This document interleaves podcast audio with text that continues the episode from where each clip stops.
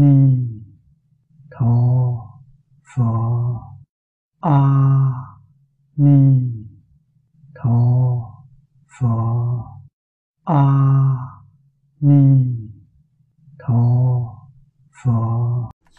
Xin mời mở bản kinh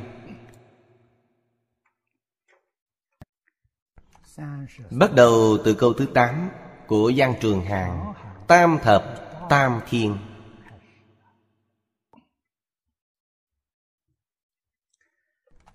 Thành tựu niệm thiên dương, đắc ước niệm đương lai Bồ Tát, điều phục chúng sanh hạnh giải thoát môn.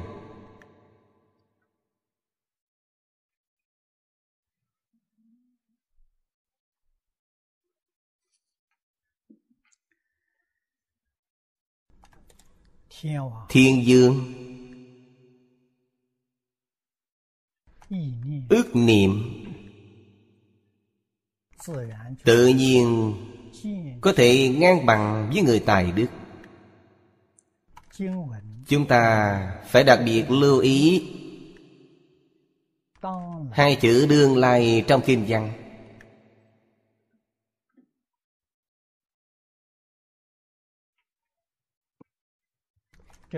Đây là sự khéo léo tuyệt vời trong khi quan sát căn cơ, là sự hướng dẫn vô cùng tốt đẹp đối với việc học tập hiện tại của chúng ta. Chúng ta hiện nay nên học hỏi điều này. Sau khi học xong phải giúp Phật Bồ Tát điều phục chúng sanh. Những chúng sanh nào? Đương nhiên là chúng sanh tương lai. Vì vậy chúng ta tu học niệm niệm phải nghĩ đến chúng sanh đời sau.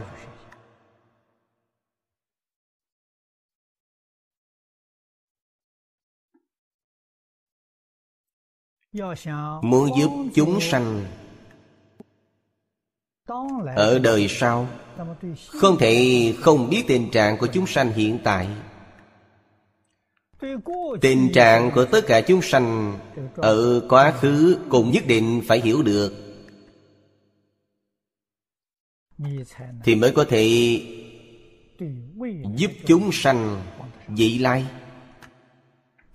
Nếu như không biết hiện tại, không biết quá khứ, thì chúng sanh tương lai không cách gì giúp được.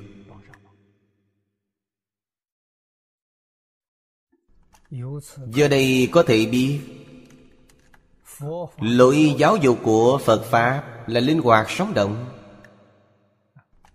chứ không phải khô khan cứng nhắc. Chúng ta nhận biết thông qua lịch sử quá khứ, quan sát hoàn cảnh đổi thay của hiện tại, thì có thể phán đoán được vị lai, cũng có thể thấy được vị lai. Hoàn cảnh vị lai thế nào?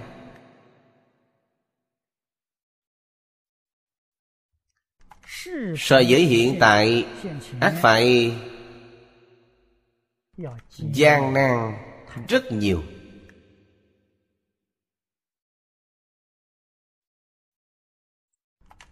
Chúng ta từ quá khứ có thể nhận thức được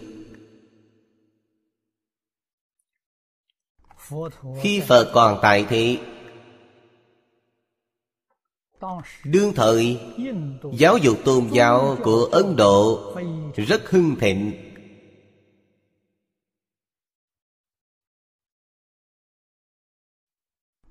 Năm giới thập thiện hầu như phổ biến trong xã hội.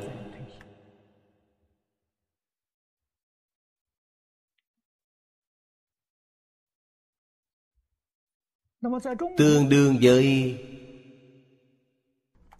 giai đoạn cuối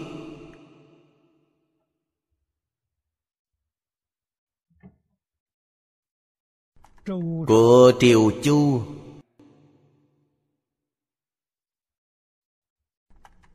ở Trung Quốc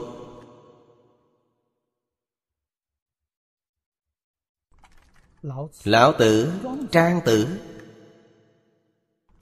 xuất hiện trong thời đại đó.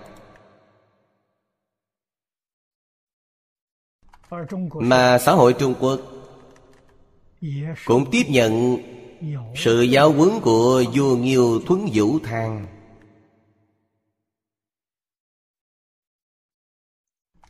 Khổng lão phu tử nói rất hay. Suốt một đời ông chỉ thuộc lại, chứ không phải là người trước tác. Những gì ông nói đều là đạo lý lớn của thánh hiền thuở xưa. Đạo lý này dạy chúng ta làm người thế nào, sống thế nào, xử thế ra sao.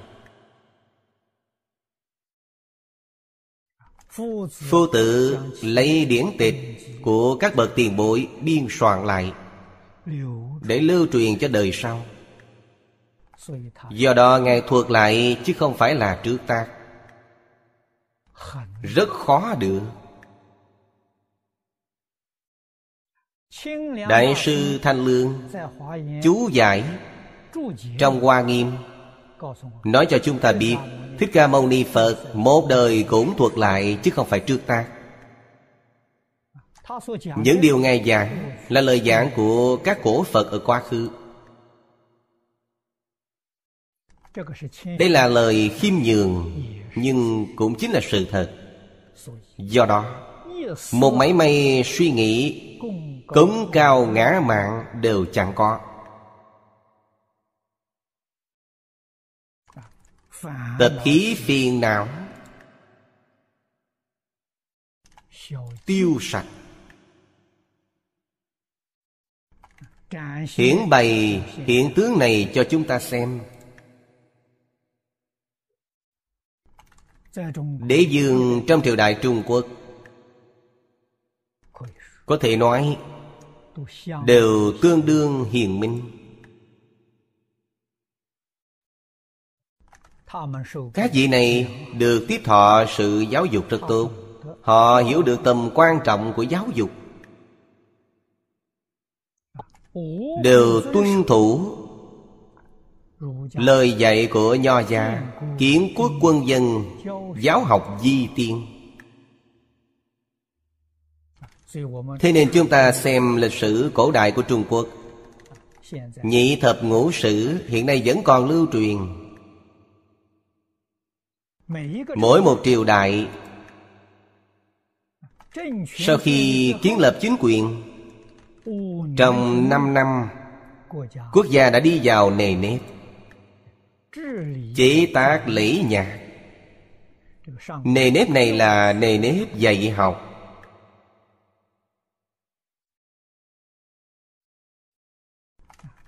Người người đều giữ lễ,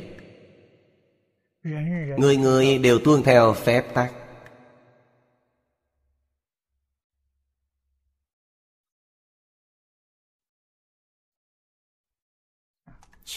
Tình lý pháp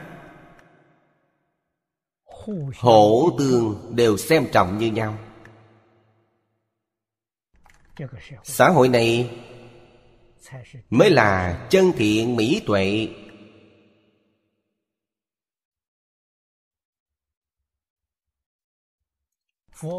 Phật Bồ Tát thấu rõ, biết xã hội không ngừng biến chuyển.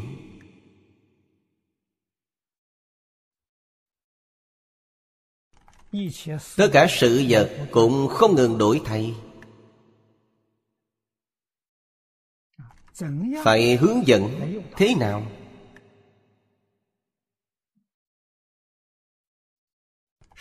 để có thể giữ được lương thiện, phong tục tập quán thuần phát,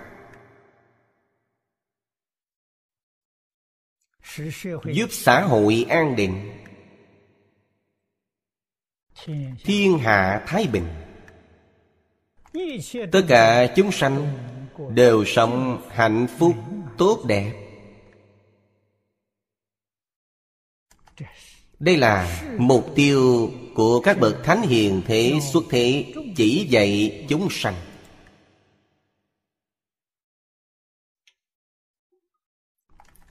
Trong chúng sanh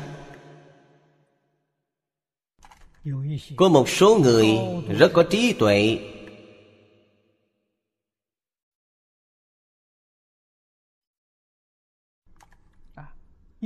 có chí nguyện siêu phàm nhập thánh.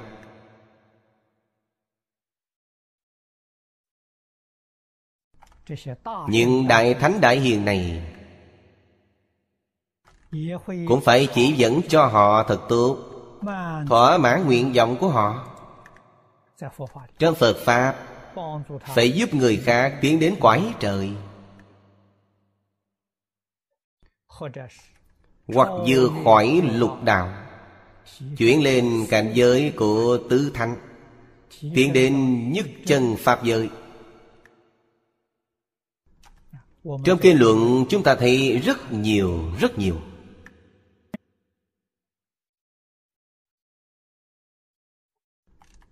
Chúng ta phải tham học từ chỗ này.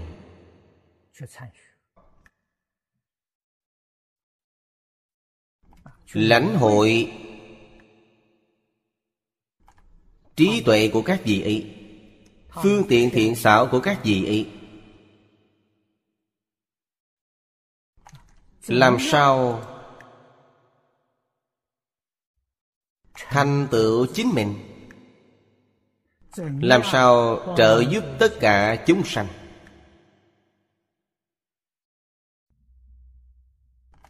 Lại quan sát các hiện tri thức trong thời đại này của chúng ta,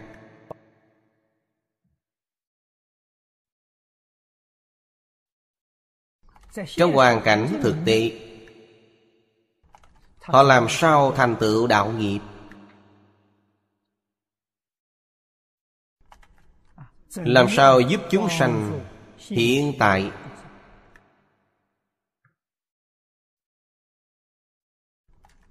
Chúng ta càng phải nghĩ đến tình hình xã hội sau 10 năm, xã hội sau 20 năm, tình hình xã hội sau 30 năm. Cách nghĩ, cách nhìn của tất cả mọi người, phương thức sinh hoạt chuyển biến thế nào, chúng ta đều phải nghĩ đến, đều phải thấy.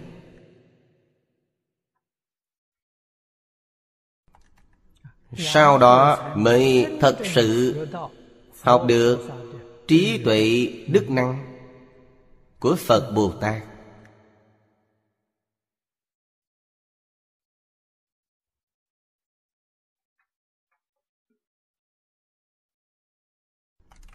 Thực hành như thế nào?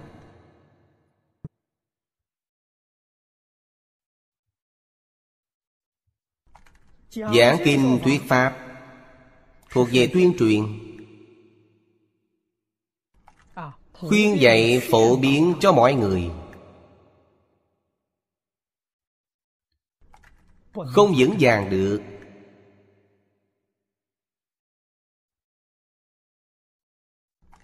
giáo dục vững chắc đó là truyền đạo.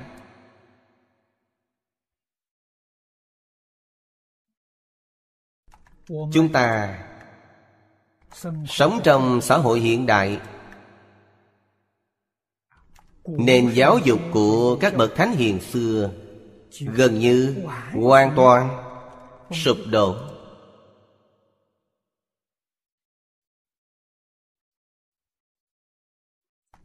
Thanh niên hiện đại không chịu đọc sách thánh hiền. Họ có quan niệm sai lầm, cho rằng những thứ ấy lạc hậu, không thích hợp thời đại. Học những thứ ấy tương lai trong xã hội không thể mưu sinh, không tìm được việc làm. Ngày nay sống rất thoải mái, rất dễ kiếm tiền, là thời đại khoa học kỹ thuật.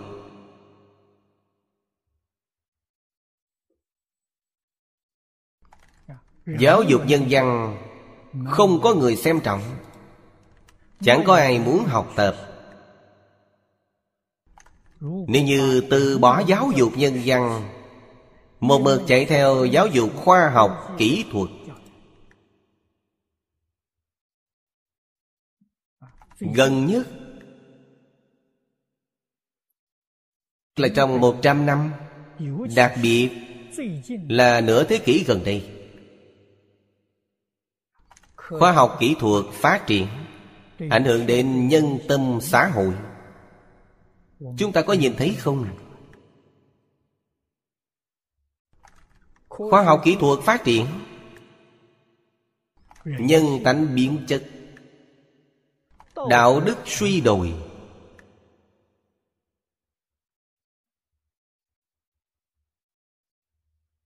Có ai cảnh giác không?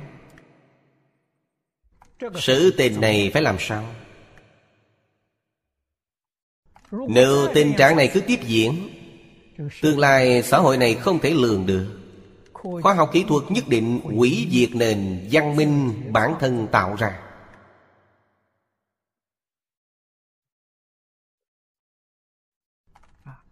Quả thật ứng với lời trong dự ngôn của cổ lão phương Tây nói là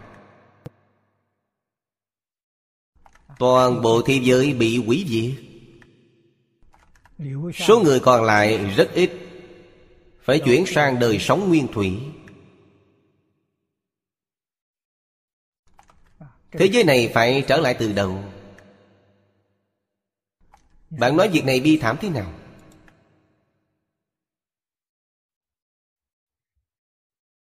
Nhưng trong Phật Pháp không có tuyệt vọng đến như thế.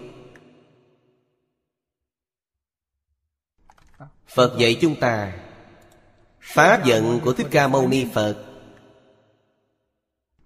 tổng cộng 12.000 năm,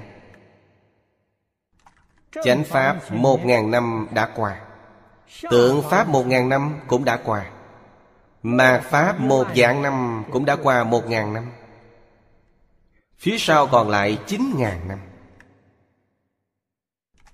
Tuyệt đối không phải ngày diệt vong của thế giới. Trong 9.000 năm này, Phật Pháp có hưng suy. Đây là hiện tượng tất nhiên. Trong tưởng tượng của chúng ta có cực thịnh cực suy. Hiện tại là cực suy. Đây là 1.000 năm thứ nhất của thời mạt Pháp. Căn cứ theo ghi chép trong lịch sử, năm nay là 3020 mấy năm sau khi Thích Ca Mâu Ni Phật diệt độ.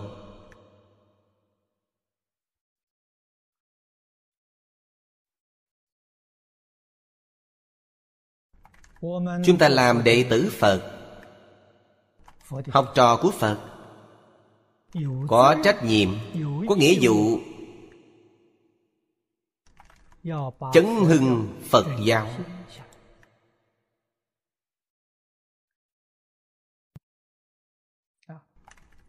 Muốn chấn hưng Phật Pháp, điều kiện quan trọng nhất chính là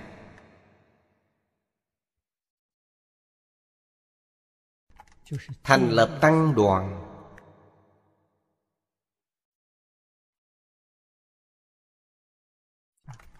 Hiện nay thế gian này của chúng ta không có tăng đoàn. Khi Phật Thích Ca Mâu Ni còn tại thế, tại vườn Lộc Giả đã thành lập tăng đoàn. Phật giáo đã phát triển như thế. Tăng đoàn không nhiều, một vị thầy và 5 học trò, 5 tỳ kheo.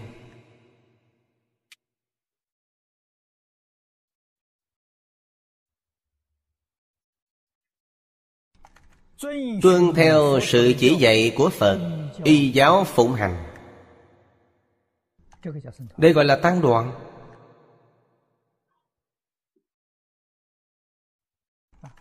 Chúng ta ngày nay không dám nghĩ.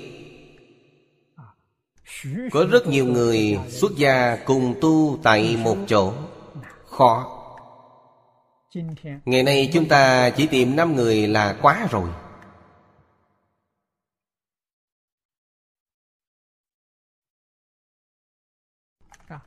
Mỗi người đều phát nguyện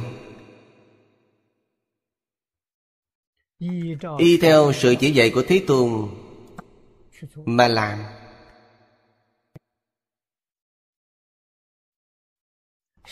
Theo Phật tu tập, chân chánh thực hành 6 pháp hòa kính. Đây mới gọi là tăng đoàn. Nếu đông người, mọi người chung sống với nhau, mỗi người làm một cách, mỗi người nghĩ một kiểu, kia đây không thể hòa thuận. Đây không phải tăng đoàn. Trong tăng đoàn, mỗi phần tử đều phải tu 6 pháp hòa kính. Phải kiến lập tăng đoàn thế nào? Giảng kinh thuyết pháp, nghiên cứu thảo luận, tự mình sửa đổi.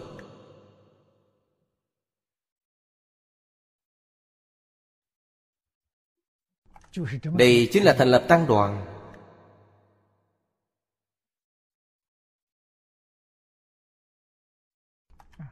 Thế gian hiện tại chẳng có tăng đoàn.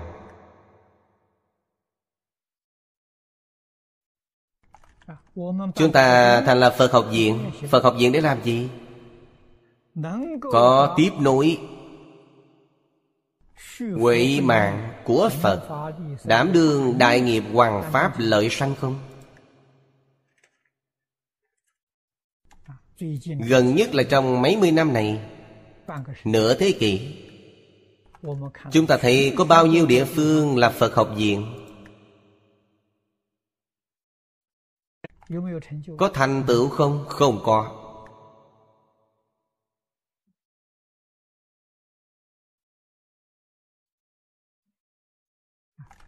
Nhớ lại khi Thế Tùng còn tại thế, tức là ước niệm.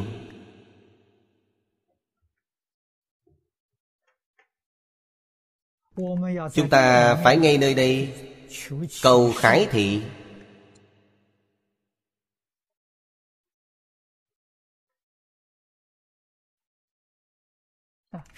Thế Tùng từ 5 người dần dần phát triển đến 1255 người.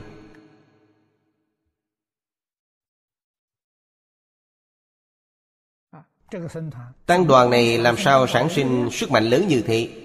Mỗi ngày giảng kinh.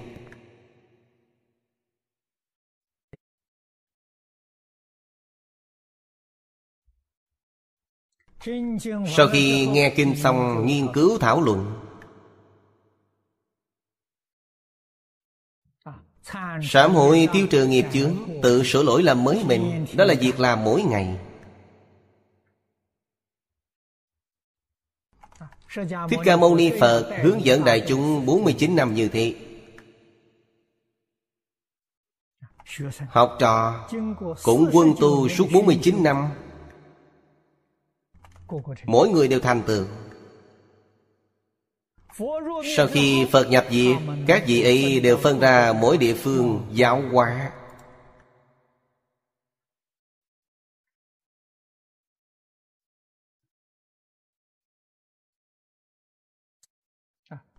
Đó là hoằng dương mở mang Phật pháp.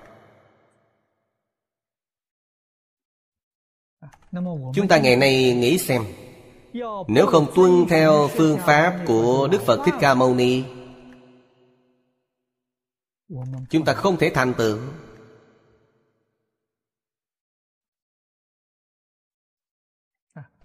Cách làm của chúng ta hiện nay là phương pháp bất đắc dĩ.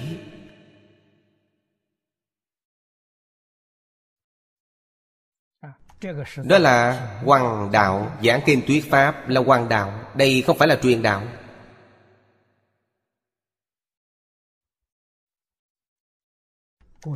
Trước đây cư sĩ Hoàng Niệm Tổ còn sống, nhờ có ông ấy khuyên bảo, nhắc nhở tôi. Trên thực tế không phải là tôi không biết, mà do duyên chưa chín mùi. Lão cư sĩ khuyên tôi, ông nói Pháp Sư Tịnh Không, ngài không cần đi khắp nơi trên thế giới giảng kinh. Ngài nên ở yên một chỗ,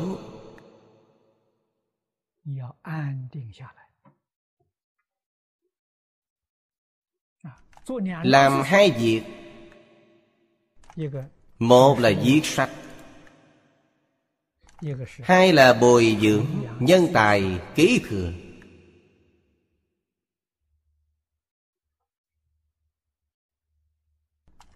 Ông ấy nói qua với tôi mấy lần, mỗi lần viết thư cho tôi đều đề cập tới. Chỉ sợ tôi lơ là. Trên thực tế, từ đầu đến cuối tôi chẳng có lơ là việc này. Bất cứ việc gì tôi thấy rõ, phải tùy duyên, không thể phan duyên. Phan duyên nhất định không làm được.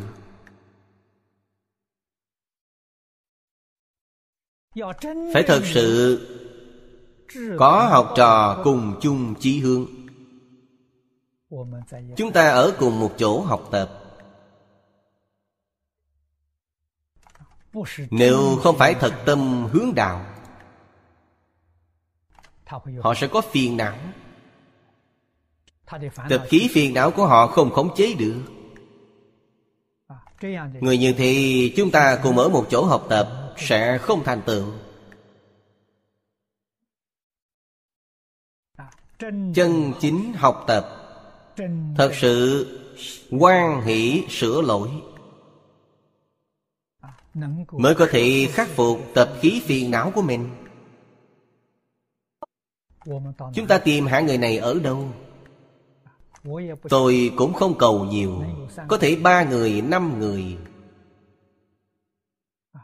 Chúng ta trọn đời ở một chỗ, mỗi ngày chăm chỉ nỗ lực tu tập.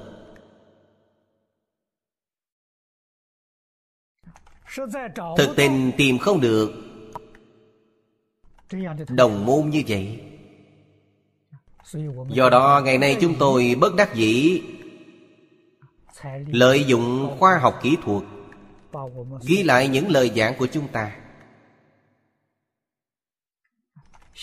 Hy vọng sau này có người chân chính phát tâm tu học,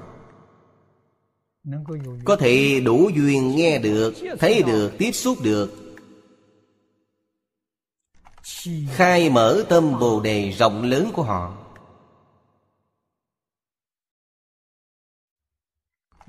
Nói cách khác, hiện tại không gặp được đồng học, hy vọng sau này có người học đạo chân chính. Chúng tôi lợi dụng phương pháp này để giúp họ thành tựu họ.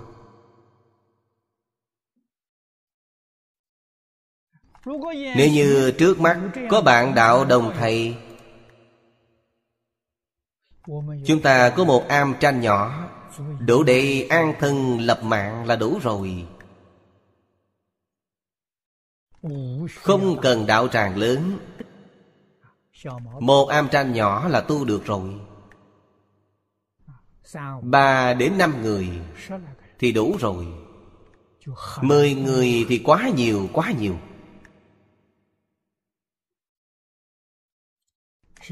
Tu hành là việc cả một đời. Tập khí phiền não của chúng ta từ vô lượng kiếp, mà có thể trong mấy mươi năm ngắn ngủi loại bỏ sạch sẽ, Nếu không phải ngày đêm quân tu thì nhất định không làm được. Thế nên việc này có thể gián đoạn không?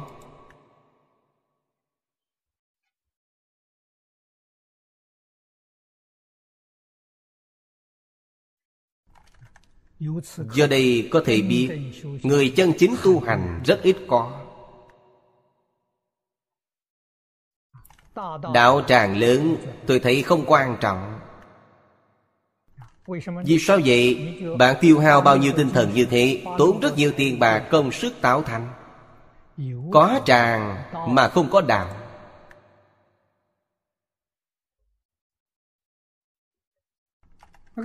Có tràng mà không có đạo thì phiền toái liền đến.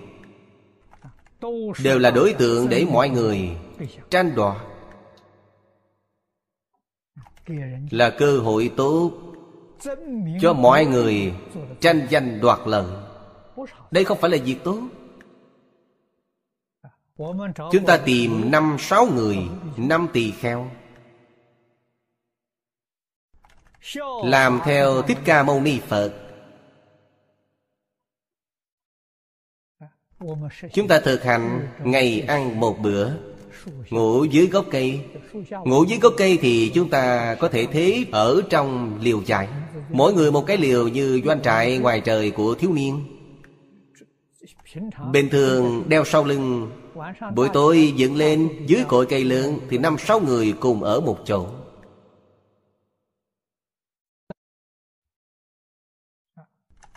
Nếu không phải giảng kinh thuyết pháp cho chúng sanh thì 5 người tập trung tại một nơi nghiên cứu kinh giáo.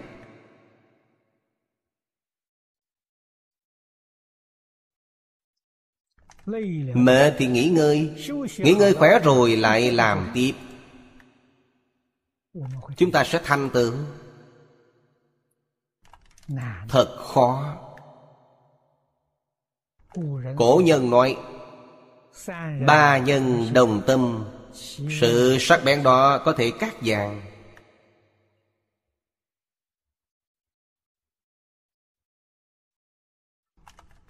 Cùng chung chí hướng rất khó, đặc biệt ở trong Phật pháp. Thế gian cùng chung chí hướng còn dễ tìm được. Vì sao vậy? Có danh, có lợi. Trong Phật pháp buông bỏ tất cả. Danh văn lợi dưỡng, hưởng thụ ngũ dục lục trần, hoàn toàn không buồn hết. Ai chịu làm?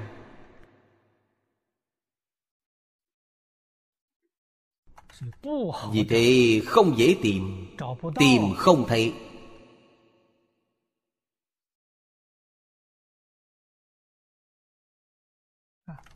Thật sự tìm không được, chúng ta mới chọn phương thức hiện tại. Nếu như thật sự có thể tìm được, tôi cũng sẽ chạy đến chốn thâm sơn ở lều cỏ.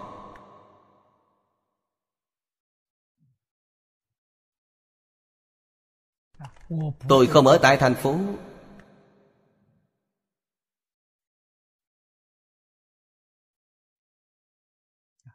Vì thế nhất định phải có một đoạn thời gian tu học nghiêm túc. Sau khi việc học thành tựu mới có thể hạ sơn giáo hóa chúng sanh.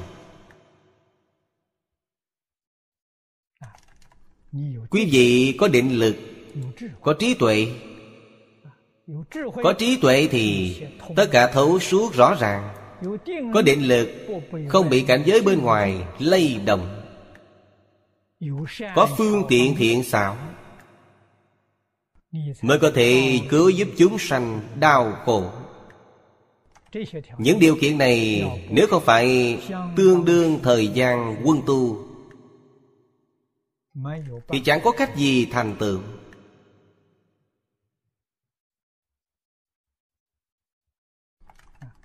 Do đó ngoại duyên tu học của chúng ta ngày nay mãi mãi không thể sánh với cổ nhân.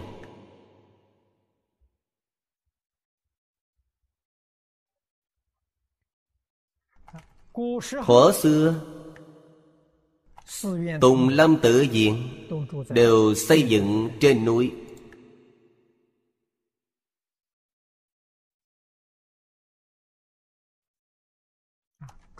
Các vị đã nghe Tề cư sĩ nói với các bạn về Đông Thiên Mục Sơn ở Hàng Châu. Đó không phải là đạo tràng lớn.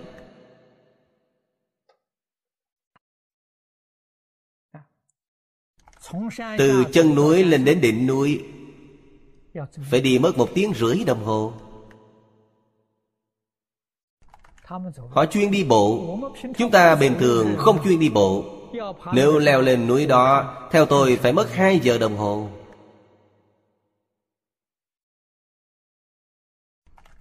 Không có đường lộ nên xe chạy lên không được.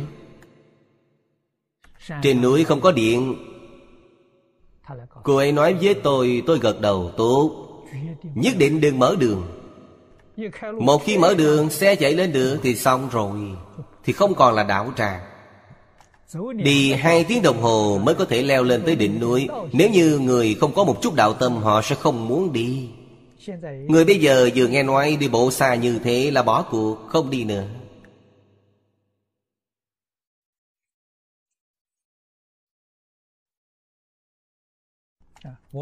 Tôi nghe nói tứ đại danh sơn của đại lục Trung Quốc hiện nay đều mở đường. Xe có thể chạy lên tới núi, lại còn có cáp treo đưa lên, rất tiện lợi. Nhưng người đông, tâm sẽ tán loạn, làm sao có thể tu hành? Người nhiều thì việc nhiều, nơi đó sẽ biến thành đạo tràng thờ cúng, đạo tràng náo nhiệt, đạo tràng tham quan, du lịch. Không phải là đạo tràng chân chánh tu hành dưỡng đạo.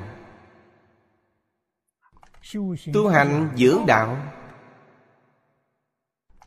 hoàn cảnh nhất định phải thanh tịnh,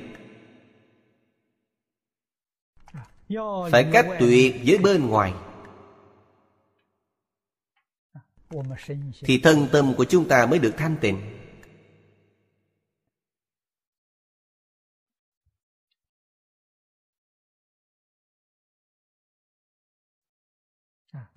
Người tu học hiện nay không thể sánh với cổ nhân. Cổ nhân một khi vào núi,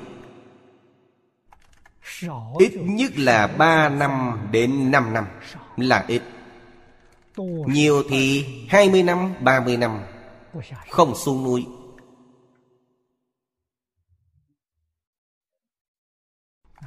Bạn xem tâm của các vị đó rất thanh tịnh. Ngày nay chúng ta không nói nhiều, 3 năm, 5 năm không xuống núi vẫn còn có chút định lực.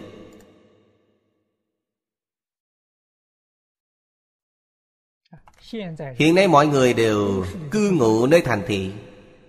Nếu bạn bảo họ lên núi ở 3 ngày, 5 ngày, họ chịu không nổi.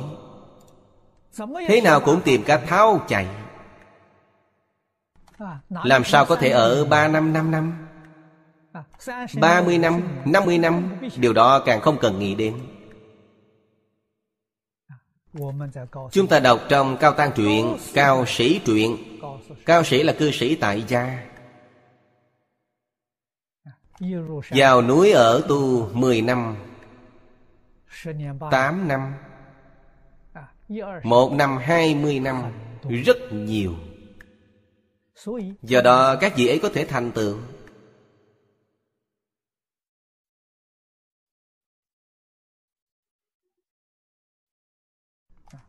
Vì thế trong tâm tôi luôn ao ước có một đạo tràng như thế.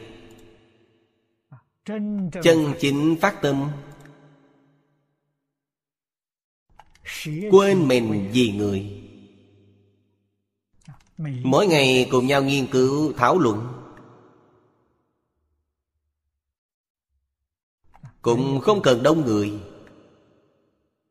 5-6 người đã rất khó được rồi.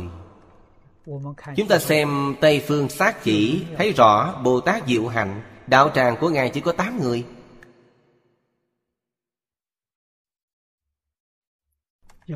Phải tìm một hoàn cảnh như thế. Thật thực hành thân tâm thế giới tất cả đều buông xuống.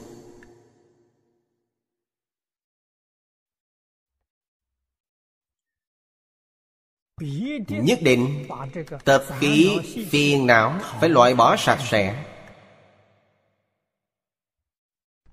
trí tuệ mới hiện tiền. Trong kinh Phật giảng trí tuệ là tự tánh vốn sẵn đầy đủ. Trí tuệ đức năng, phương tiện thiện xảo đều là tánh đức. Đáng tiếc là bị vọng tưởng, phân biệt, chấp trước, tập khí phiền não ngăn ngại, nên mới không thể hiện tiền, không khởi tác dụng.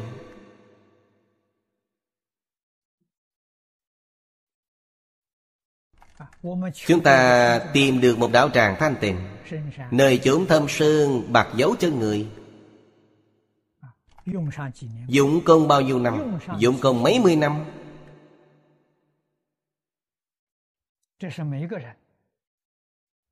ở đây thời gian thành tựu dài ngắn của mỗi người không nhất định, vì mỗi người căn tánh không giống nhau. Người lợi căn phiền não nhẹ, người độn căn phiền não nặng. Người phiền não nhẹ mau thành tựu. Chúng ta xem trong Đàn Kinh, Thiền sư Vĩnh Gia là người phiền não nhẹ, đúng là bậc thượng căn. Ngày đến Tàu Khi chỉ một ngày một đêm. Do đó trong lịch sử Thiền Tông, Ngài có biệt hiệu là Nhất Túc Giác.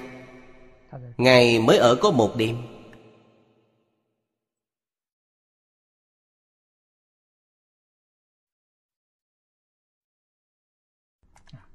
Lục Tổ còn có không ít học trò cũng khai ngộ, theo Ngài 20 năm, 30 năm.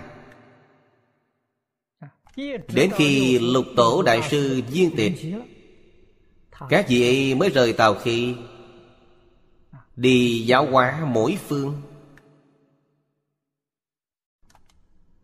Người này không ít. Các vị thầy, những vị này đó là những người thật quá đạo tâm. Đạo tâm của chúng ta ngày nay, cổ nhân nói như nước chảy lá muôn, không thể so sánh với người xưa. Chúng ta muốn tương lai Phật Pháp hưng thịnh,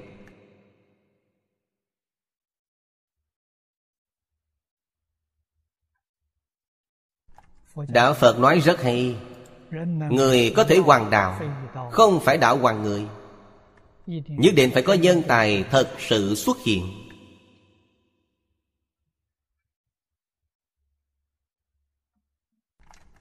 Chúng ta lo nghĩ, biết đâu thật sự có người ẩn tu, chúng ta không có nghe nói qua, chưa phát hiện.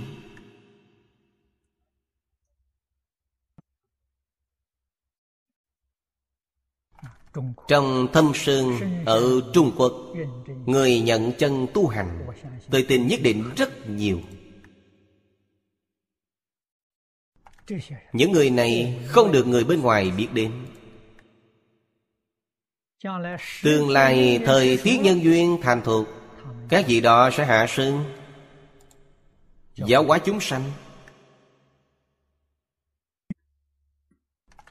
tiếp nối huệ mạng của Phật, độ khắp chúng sanh. Đây là việc của những người này. Những vị này mới có thể làm được.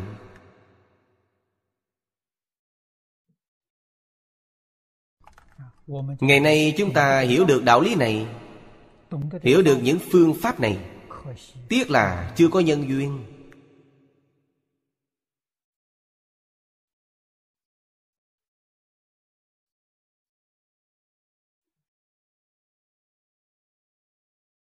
Nếu như chúng ta có nhân duyên, tôi tin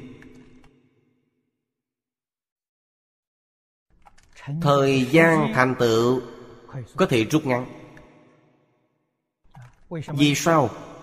Bởi vì xã hội này chúng ta thấy được rất nhiều xu hướng. Đại khái có thể nghĩ tới được tình trạng xã hội sau 10 năm, 20 năm, 30 năm.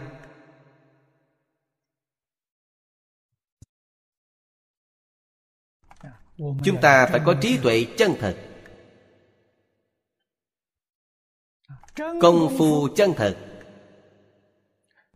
đức hạnh chân thật, thì mới có thể ứng phó được, mới có thể chân chính giúp họ.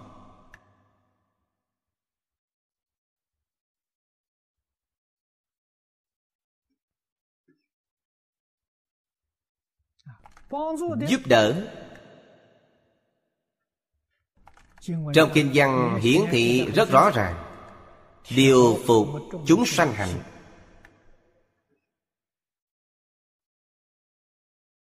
Hạnh là hành vi. Vô số hành vi bất thiện của chúng sanh, làm sao điều phục, hàng phục?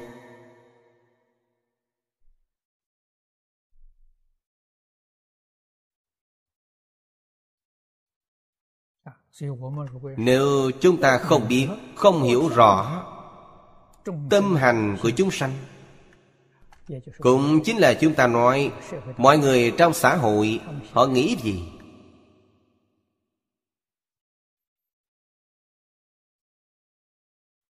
họ nói gì, làm gì, chúng ta đều phải hiểu rõ.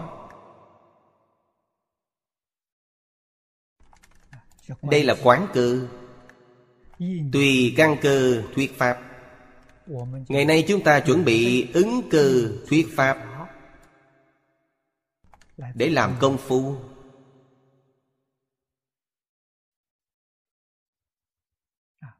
Công phu chuẩn bị, cho nên học tập của chúng ta là vì chúng sanh.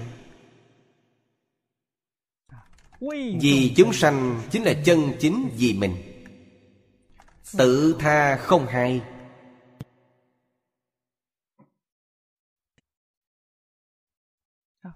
Vì chính mình, có lúc vẫn còn giải đãi, mình thành tựu sớm một ngày hay thành tựu muộn một ngày chẳng có quan hệ, chẳng sao cả. Nhưng vì chúng sanh thì không thể được. Chúng ta thành tựu sớm một ngày thì chúng sanh lìa khổ được vui sớm một ngày. Chúng ta thành tựu muộn một ngày, chúng sanh phải chịu nhiều tội một ngày, chịu nhiều khổ một ngày.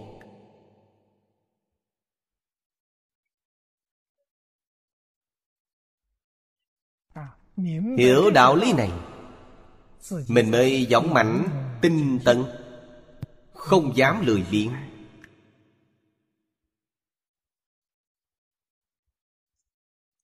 Luôn hy vọng sớm ngày thành tựu.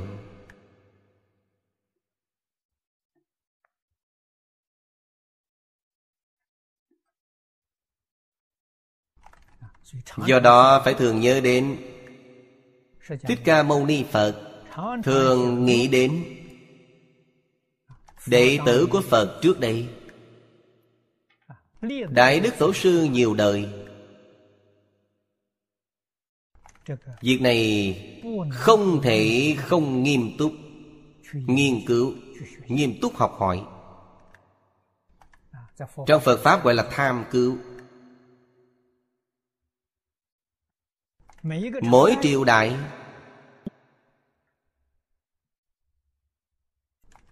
mỗi vùng miền, cơ duyên chúng sanh đều không đồng nhau. Thử xem các vị Đại Đức Tổ sư, các vị ấy dạy học như thế nào, hoằng pháp lợi ích chúng sanh ra sao.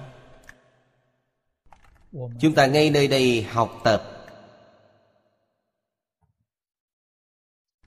Ngay đây học trí tuệ, học kinh nghiệm, học phương pháp,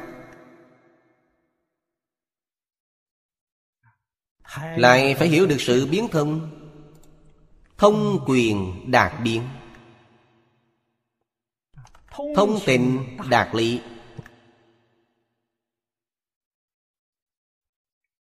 Tình là tâm hành của chúng sanh, lý là biết rõ sự biến hóa nhân quả.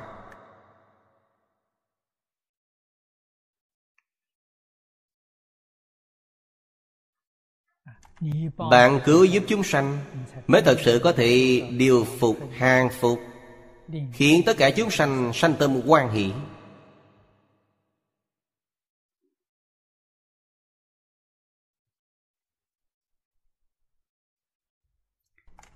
Xem câu thứ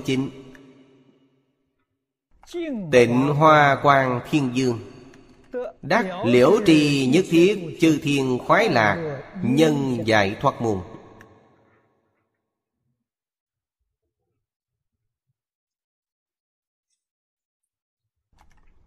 Pháp môn tu của thiên dương quan trọng ở chữ nhân.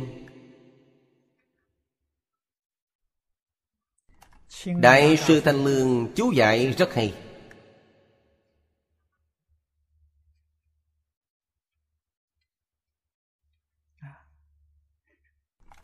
Tất cả các niềm vui lấy Phật làm nhân, đầy đủ thắng đức, tức niềm vui tăng trưởng. Nói chư thiên nhị, chủ yếu ở chữ nhân.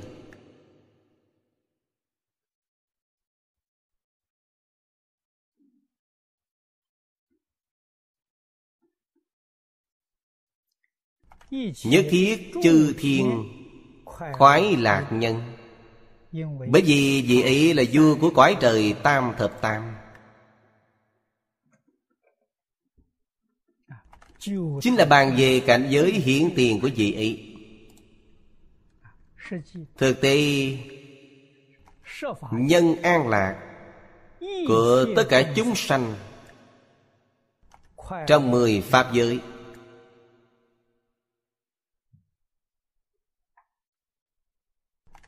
Là học Phật.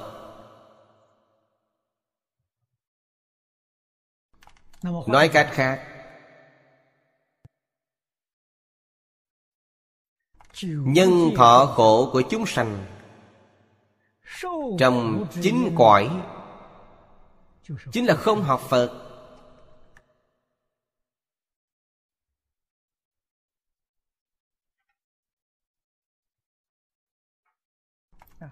E rằng có người nói học Phật có lợi ích gì, học Phật có gì vui thích. Niềm vui của cõi trời và cõi người thì rất nhiều, nhưng dường như không liên can với niềm vui học Phật. Họ không biết đạo Phật có chân lạc.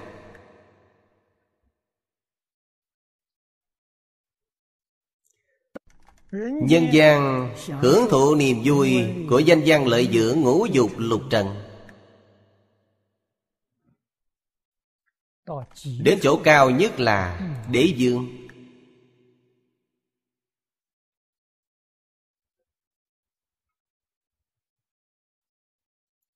Không có gì cao hơn đế dương. Ngày xưa làm vua gọi là quý vi thiên tử, phú hữu tứ hải.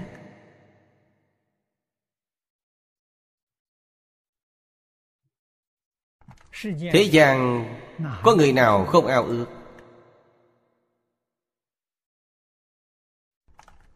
Thích Ca Mâu Ni Phật chính là thị hiện làm đế dương. Nhưng việc này không an vui.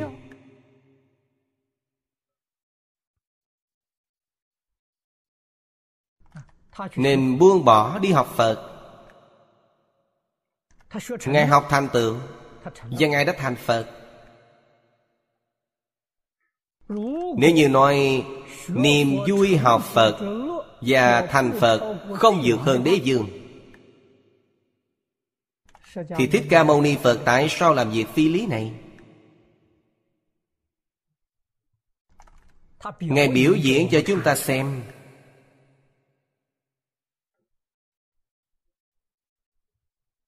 Thích Ca Mâu Ni Phật là vua của nhân gian, niềm vui đó vẫn có giới hạn.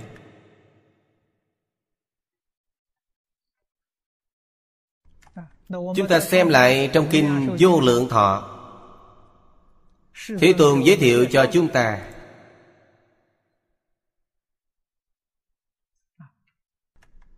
khi còn nhân địa, tỳ kheo Pháp Tạng cũng làm đại quốc vương. Tên của quốc vương không nêu ra, nhưng mà mọi người trong xã hội tặng cho ngài danh hiệu là Thế Nhiêu Dương. Thế là thế gian, nhiêu là vật chất vô cùng sung túc, mọi thứ đều đầy đủ, mọi thứ đều không thiếu, nên mới gọi là Thế Nhiêu Dương.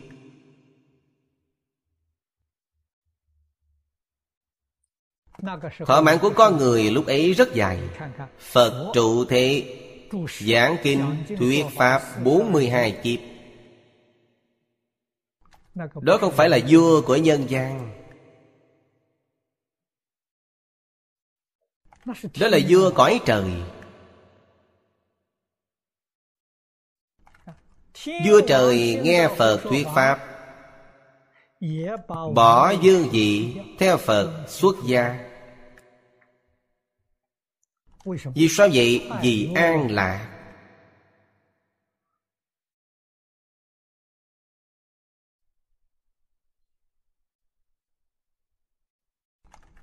Chúng ta quan sát thật kỹ,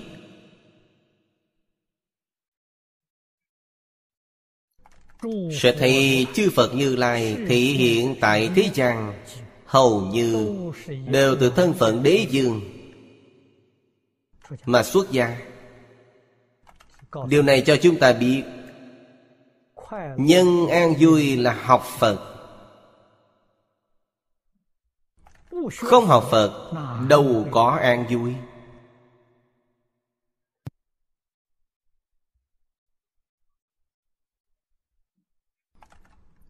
Người không học Phật thực tế mà nói là lấy khổ làm vui.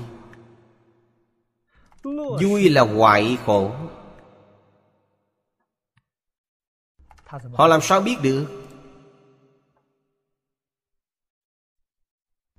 Họ mê trong đó. Lạc là hoại khổ.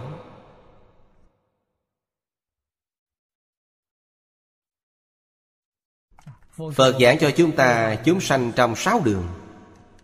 Trong 6 đường gồm cả Thiên Dương, Ma Hê Thủ La, Đại Tự Tại Thiên Dương. Thụ hưởng của họ vẫn không ra khỏi 5 loại khổ lạc ưu hỷ xả. 5 thứ này đều là giả, không phải thật. Niềm vui chân thật chỉ có Phật và Pháp Thân Đại Sĩ mới đầy đủ. Sự an lạc của Pháp giới Tứ Thánh cũng tương tự, không phải chân thật. Trong 6 đường như vừa mới giảng, trong khổ mà cho là vui, nào có vui thật.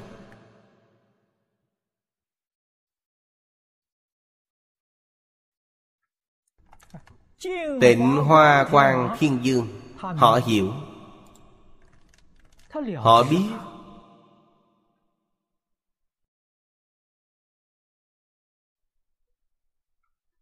Biết điều này không phải là việc dễ.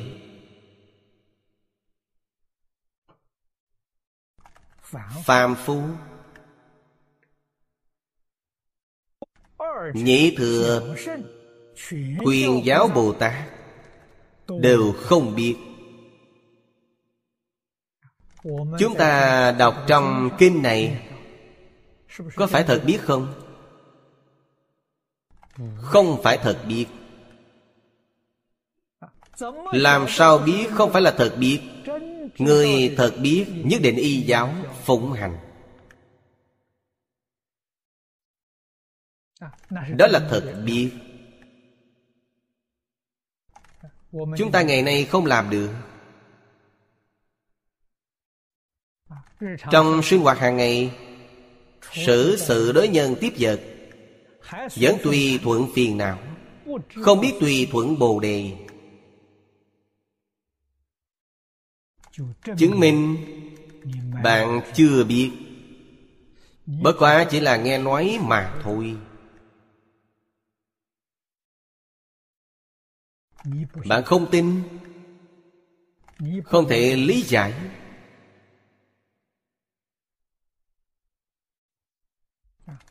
Chúng ta ngày ngày nói tin Phật, lòng tin này cũng là lòng tin mong manh, không phải thật tin.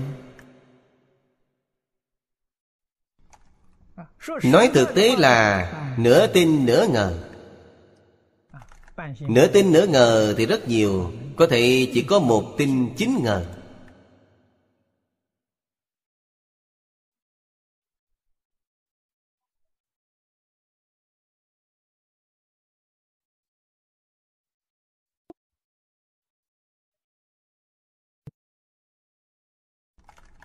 Đối với lời dạy của Phật cũng là hiểu một cách mơ hồ. Làm sao hiểu?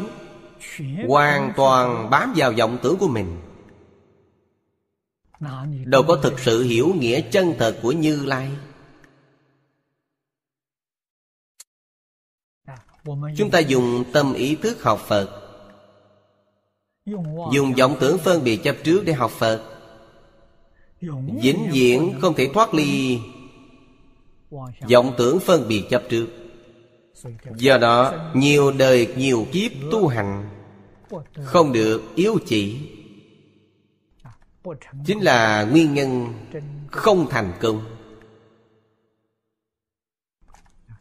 Người chân chính giác ngộ, người thật sự hiểu, thực hành. Người thực hành dùng tâm gì? Tâm chân thành, tâm thanh tịnh, tâm bình đẳng, tâm giác ngộ, tâm từ bi. Đây là chân tâm.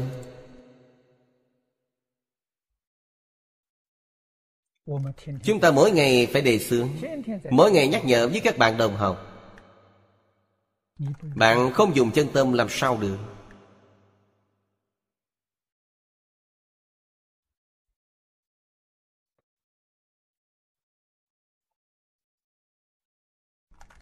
Chỉ có dùng tâm chân thật học Phật thì bạn mới thực sự được pháp hỷ sung mãn. Pháp hỷ chính là an lạc. An lạc này tuyệt đối không phải là tăng thượng duyên của cảnh giới bên ngoài. Phàm những thứ vui từ bên ngoài đến đều là giả, không phải chân thật. Trong Phật giáo gọi là hoại khổ.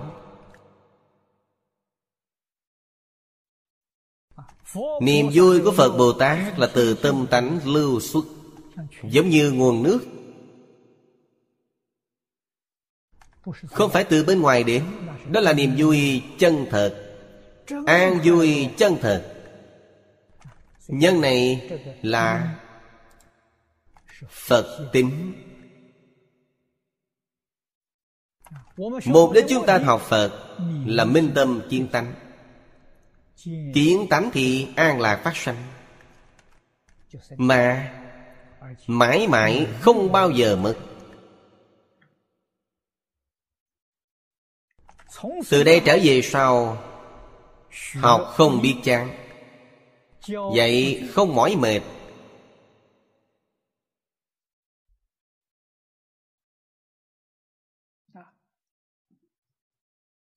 tự hành quá tha, hợp thành một việc, không phải hai việc.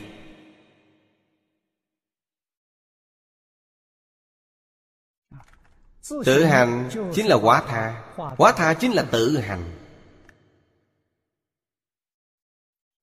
được đại tự tại.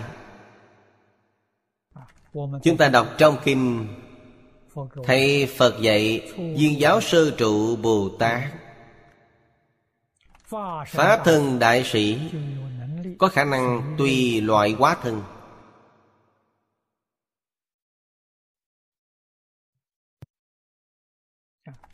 Cùng tất cả chúng sanh trong hư không Pháp giới cảm ứng đạo giao.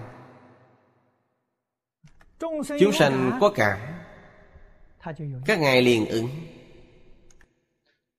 Đáng dùng thân gì để độ, liền hiện thân hình như thế.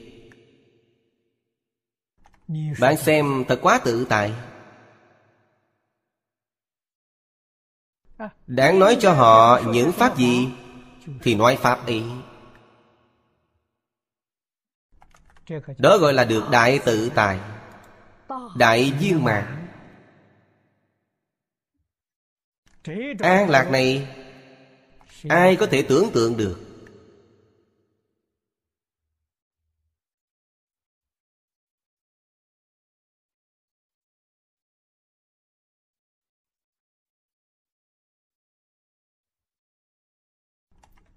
Cảm ứng vô tâm. Vô tâm là không có tâm gì, không có tâm vọng tưởng phân biệt chấp trước. Có chân tâm. Chân tâm chính là chân thành, thanh tịnh, bình đẳng, chính giác, từ bi. Có những tâm này nhất định không có vọng tưởng phân biệt chấp trước.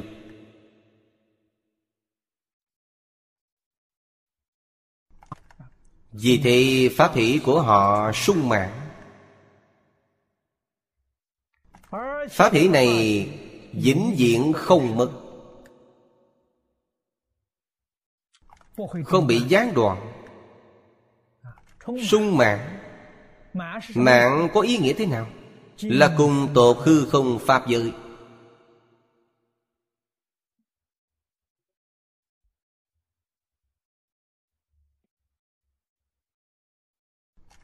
Cảnh giới này chúng ta không cách gì tưởng tượng được.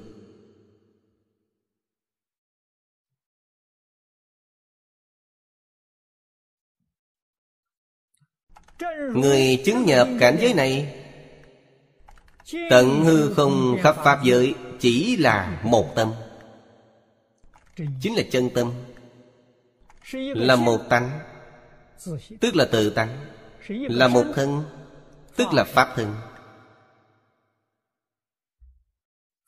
Pháp hỷ sung mãn.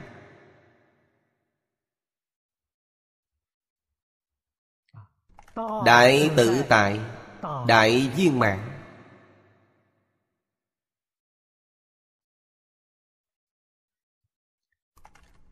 Trong phần đầu của kinh Địa Tạng có 12 câu nói về ánh sáng của mây.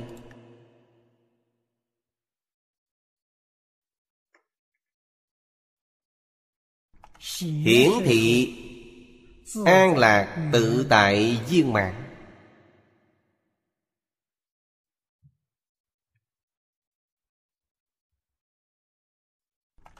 Chúng ta cần phải biết. Vì thế Phật Pháp rất đáng quý. Phật Pháp là bảo, nên xưng là Pháp Bảo.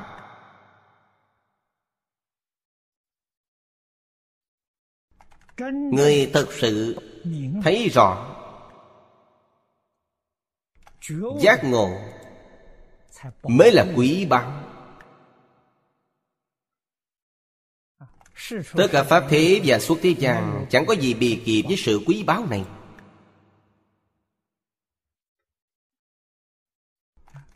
Pháp bảo này và quý báu này Có cần phải cất giữ không? Không cần, cất giữ là sai lầm. Phải hoằng dương. Nói cách khác, chính mình phải tận hưởng, chính là hiện tiền thọ dụng. Hiện tại thọ dụng lại còn phải trợ giúp người khác.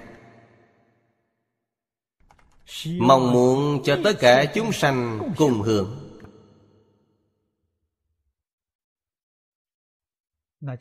đó gọi là an lạc chân thật.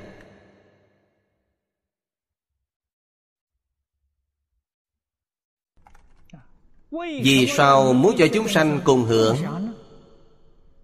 Bởi vì vị ấy biết tất cả chúng sanh là chính mình. Tất cả chúng sanh nhất định không phải người ngoài.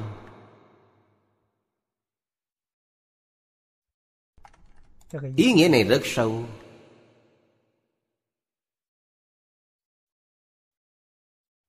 Đây là chân tướng sự thật.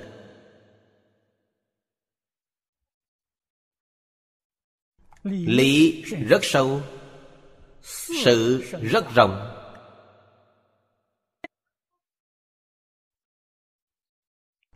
Người đại triệt đại ngộ, người minh tâm kiến tánh.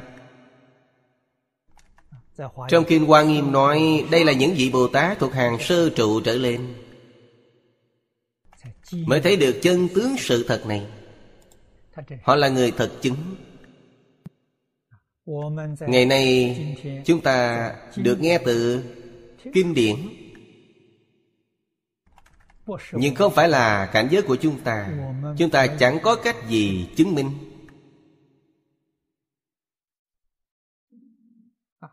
Khi nào chúng ta thật chứng được thì bạn chính là Pháp Thân Đại Sĩ. Chính là đại triệt đại ngộ, mới thật minh tâm kiên tánh.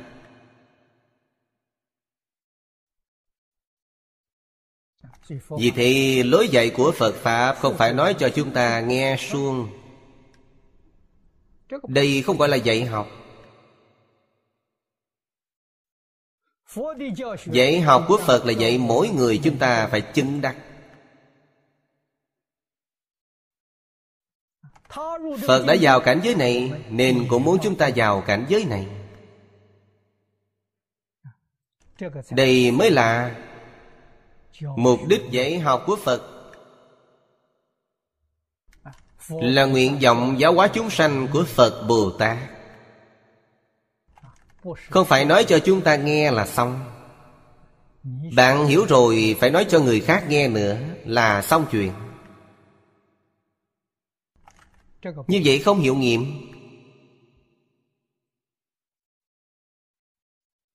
Nhất định phải thực hành, làm hết sức nghiêm chỉnh, làm rất nỗ lực.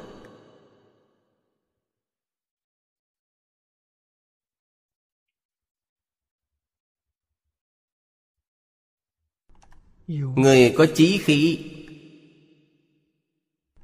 người có quyết tâm, người có nghị lực, phải chứng nhập việc lớn này, thành tựu ngay trong đời này của chúng ta. Đừng đợi đến đời sau.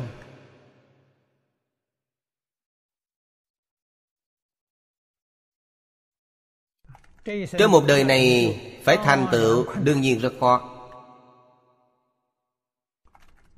Thế nhưng chúng ta có nhân duyên thù thắng, gặp được Đại Kinh Nhất Thừa Liễu Nghĩa. Trong kinh này Phật dạy chúng ta chứng nhập thế nào?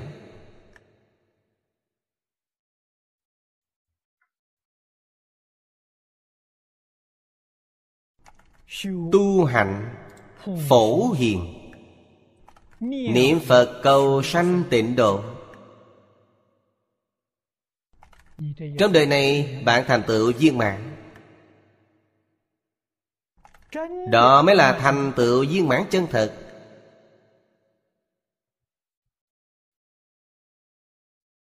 Vì sao vậy? Tu hạnh phổ hiền, niệm Phật cầu sanh tịnh độ. Sanh về thế giới Tây Phương Cực Lạc, cõi thật báo trang nghiêm, chứ không phải cõi phàm thánh đồng cư, cũng không phải cõi phương tiện hữu dư. Đây là chân thật thành tựu.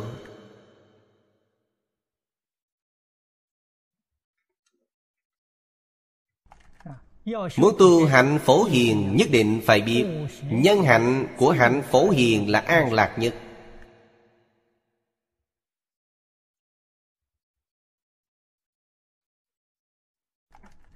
Chứ gì không hiểu được.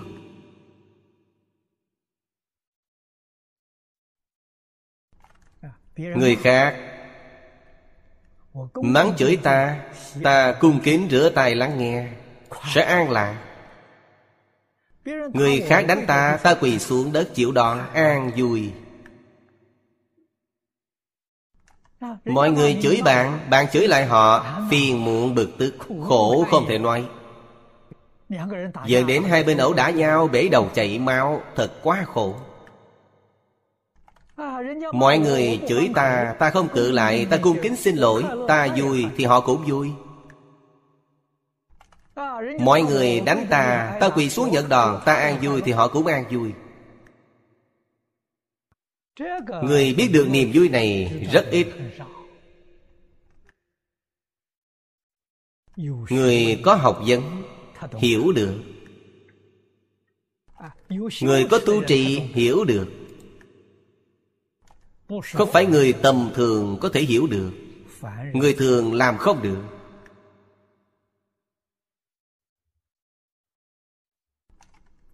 Đây là đơn cử thí dụ dễ hiểu nhất.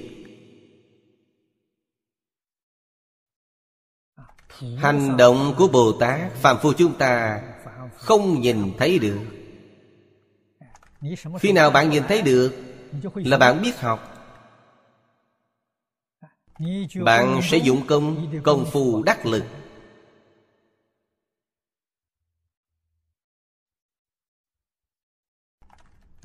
Ngày nay chúng ta giúp người, trợ giúp người học Phật, nhưng không thay đổi thói quen sinh hoạt của họ, cách thức sinh hoạt của họ. Không thay đổi nghề nghiệp của họ. Bất kể họ làm nghề gì, không thay đổi họ. Không thay đổi tín ngưỡng tôn giáo của họ.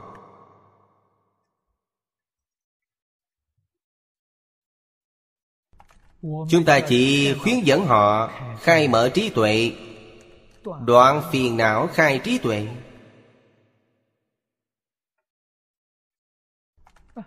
Đối với thân phận của bạn, với nghề nghiệp của bạn, với sinh hoạt của bạn, cùng với tín ngưỡng của bạn không chút gì quan hệ. Việc đó thế nào? Đó là sự tướng.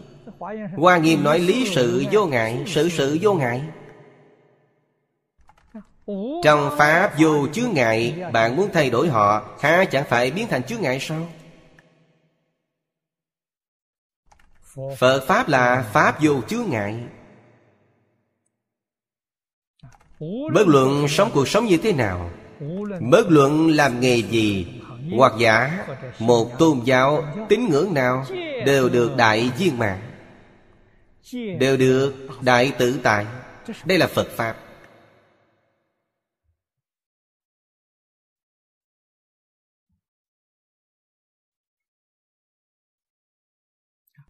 Phiền não đoạn, tiêu trừ, trí tuệ khai mở, bạn mới chân chính khế nhập cảnh giới này.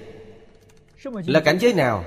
Tất cả chúng sanh khắp hư không pháp giới là một tâm, một tánh, một thân. Họ vì sao không tự tại? Họ vì sao không an vui? Đây là nhân an vui thật sự. Đại sư Thanh Lương tuy không chú giải nhiều nhưng nói rất hay. Tất cả các niềm vui lấy Phật làm nhân.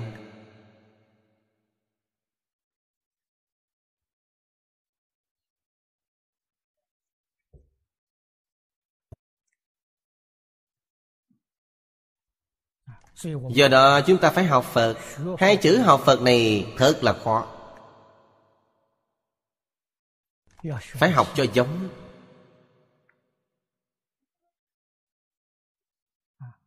Phật dạy chúng ta học từ đâu? Phải hạ thủ từ thập thiện nghiệp đạo. Thập thiện nghiệp đạo là an vui. Nhưng mọi người chúng ta hiện nay cho thập thiện nghiệp đạo rất khổ.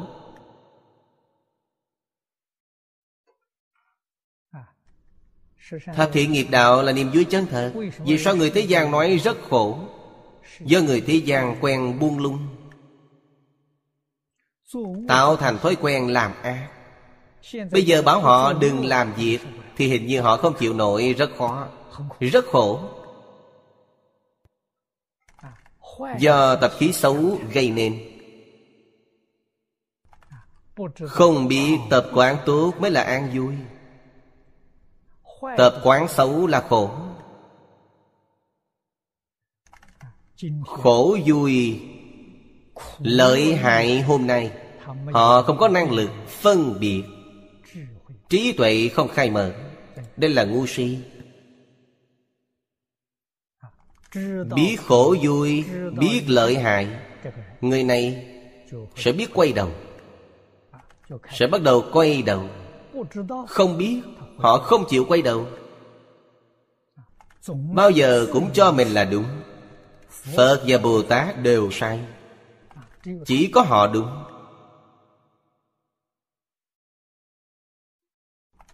Người này trong Phật Pháp gọi là Nhất Xiển Đề. Nhất Xiển Đề không phải không cứu được, nhưng Nhất Xiển Đề rất khó độ. Do đó trong tất cả kinh Đại Thừa của Phật đều nói Nhất Xiển Đề không có Phật tánh. Không có cách gì để độ Nhất Xiển Đề. Thực tế mà nói, Phật nói những lời này cũng là phương tiện. Nói những lời này cũng là có dụng ý. Chẳng qua là khuyên chúng ta sớm ngày quay đầu mà thôi. Trên hội Pháp Hoa, Phật đã nói rõ ràng Nhất Xiển Đề cũng có Phật tánh. Vì thế kinh Pháp Hoa gọi là thành Phật. Chẳng qua là khó độ mà thôi. Phải trải qua thời gian rất dài. Không thể trong một đời độ được họ. Phải đợi đến kiếp sau, đời sau, thậm chí 1000 kiếp sau mới có thể độ được. Hoàn toàn không phải nói vĩnh viễn không thể độ.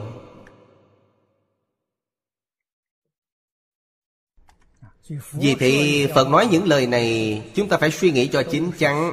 Đều là mong mỏi mỗi người chúng ta sớm tỉnh ngộ, tự khắc phục tập khí phiền não.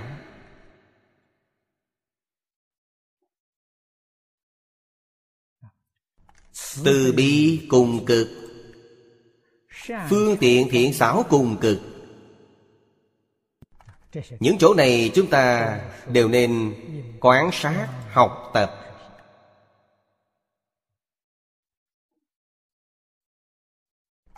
Trước tiên, chúng ta phải hiểu rõ làm sao giúp chính mình. Sau đó phải học cách làm sao giúp cho người khác. Chỉ cần dụng tâm chân chính, muốn quay đầu, dù tập khí phiền não sâu dày, cần sự gia trì của Phật Bồ Tát, Tam Bảo gia trì mới được. Nếu chúng ta không cầu sự giá trị của Tam Bảo, chỉ nương năng lực của mình nhất định làm không được.